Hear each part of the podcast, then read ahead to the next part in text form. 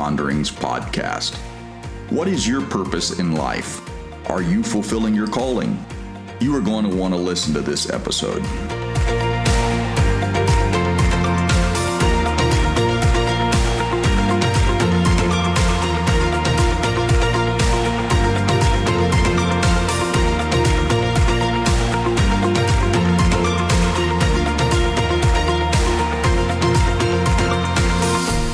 Last week, Jim instructed us on how to be invisible. This week, he helps us to take a look at what we are doing and why we are doing it. So here is our host, Jim Poitras. Greetings, listening friends, to the Poitras Ponderings podcast, where we pause, we ponder, and we project. In our last podcast episode, we were talking about the ministry of the invisible, and I wanted to continue on to the second part in that particular series on the ministry of the invisible, and today talking about calling, passion, and position. When you look at the spiritual disciplines that we partake of prayer, fasting, and giving the scripture is very secure in its statements concerning those things that when we pray in public, fast in public, give in public, then we do reap a reward for those things and doing it in that way. We reap the praises of people, but no eternal value. But when we look at things in a more spiritual context and we do those things in private, then the Lord will go ahead and reward us for those things that we have done invisibly, those things that we have done in our prayer closet, those things that we've done in secret. John Stott said this deeply ingrained in our fallen nature is this thirst for the praises of men. So let's face it, many of us, maybe all of us, enjoy the praises of men. So John is correct in his statement. We like to be noticed, we like to be appreciated, we like to be complimented for the great things that we do. All of those things are just part of our human nature, which is really our fallen nature. However, our spiritual nature doesn't give glory to men, but gives all glory to God. In a great book called H3 Leadership Be Humble, Stay Hungry, Always Hustle by Brad Lomenick, he mentioned that many times we confuse our calling with our identity.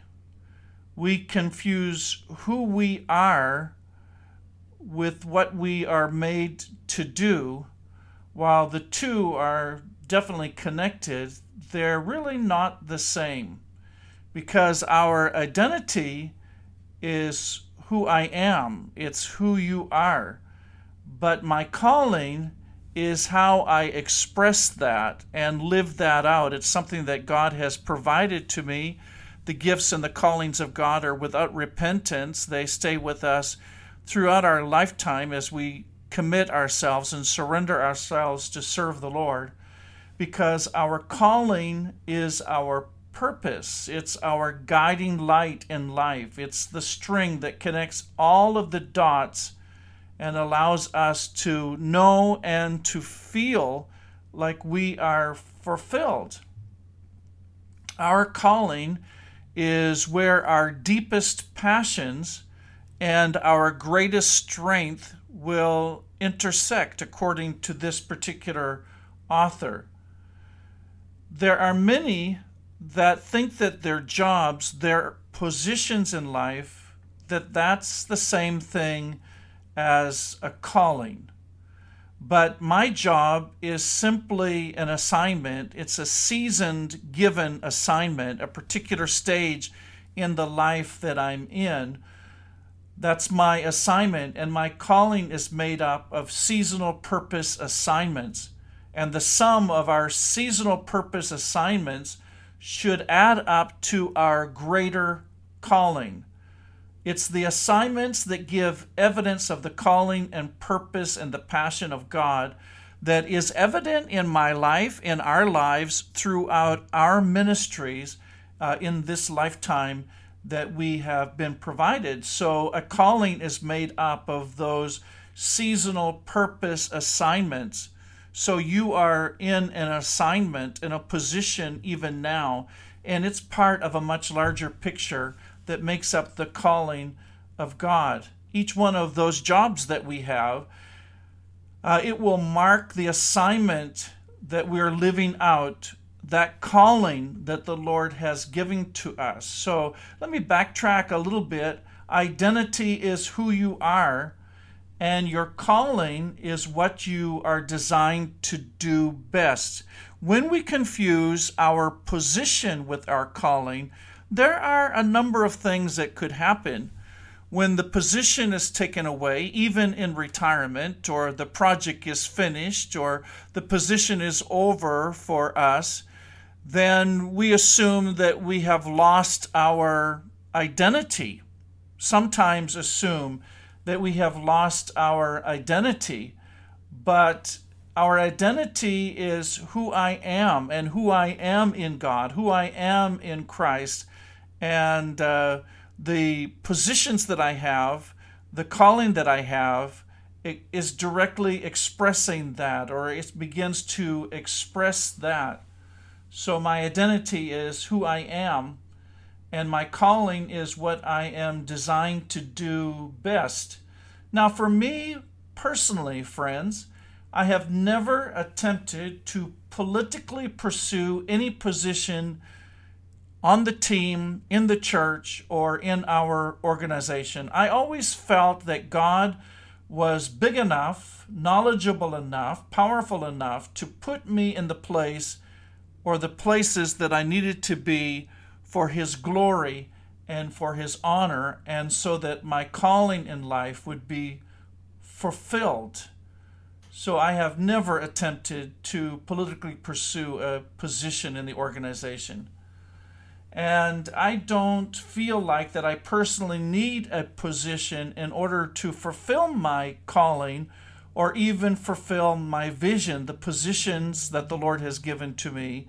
They allow me to, in that particular season of life, to derive and design the strategy that's needed to fulfill my calling. And I agree, it's all tapped together, it all comes together. But I don't personally think that I need a position to absolutely fulfill my calling or even my vision.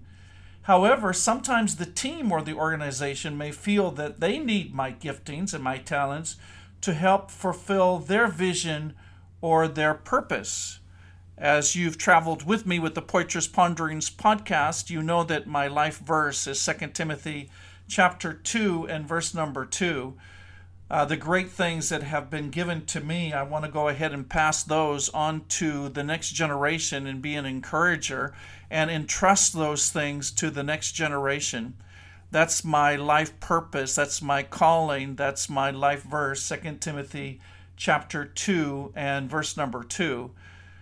And therefore, I measure almost every opportunity through the lens of Second Timothy chapter 2 verse 2 and through the vision that the Lord has given to me. Will the position, will the task, will the responsibility be in alignment with 2 Timothy chapter 2? Is it in alignment with my vision?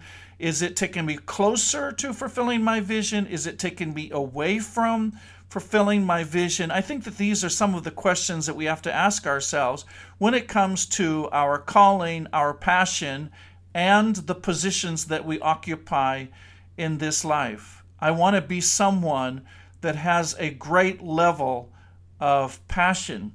Uh, Brad Lomenick, in the book that I mentioned, says that you may have to push, pull, kick, or gently nudge people, but part of your responsibility, my dear friend, as a leader is to show up every day with a level of energy, passions, and enthusiasm that elevates your attitude toward constant positivity. That's a mouthful, and that's very hard to accomplish. Your job is to pull people up to your level of passion, not to let others pull you down to their lack of passion. Most won't care as much about what you're working on as you do, and don't expect your team to always match or exceed your passion. You've got to go ahead and have that passion. Like one professor said, your passion is what makes you cry or pound your fist on the table, one or the other. In other words, uh, the professor was trying to explain that we need to identify what makes us sad, what makes us glad, what makes us mad. And he knew that would reveal what is probably a God ordained passion that we need to tap into. Passion isn't something that comes from our brain, the cognitive domain, but it's something that emerges out of our spirit. And when God's spirit saturates your daily lives, my life, then passion is something that arises out of that. So I want to make sure that as I pursue identity, the invisible identity, as I pursue being humble, staying hungry, always hustling, like Brad Lomenick said in his book, that I also make sure that the habit of passion is part and parcel of who I am, recognizing that I do have a calling, the assignments that I'm given on this earth, the jobs that I've been given on this earth, those things that I've been assigned with. That's not the end of the story. That's just part of the overall story of Jim Poitras and the Poitras Ponderings podcast. In the ministry of the invisible, make sure that you are identifying and living up to your calling and that the positions that you have that they are not the things that provide the identity for you but your identity in Christ is supreme it's most important and accomplishing the calling of God in your life that's where you need to put your emphasis god bless you see you again next time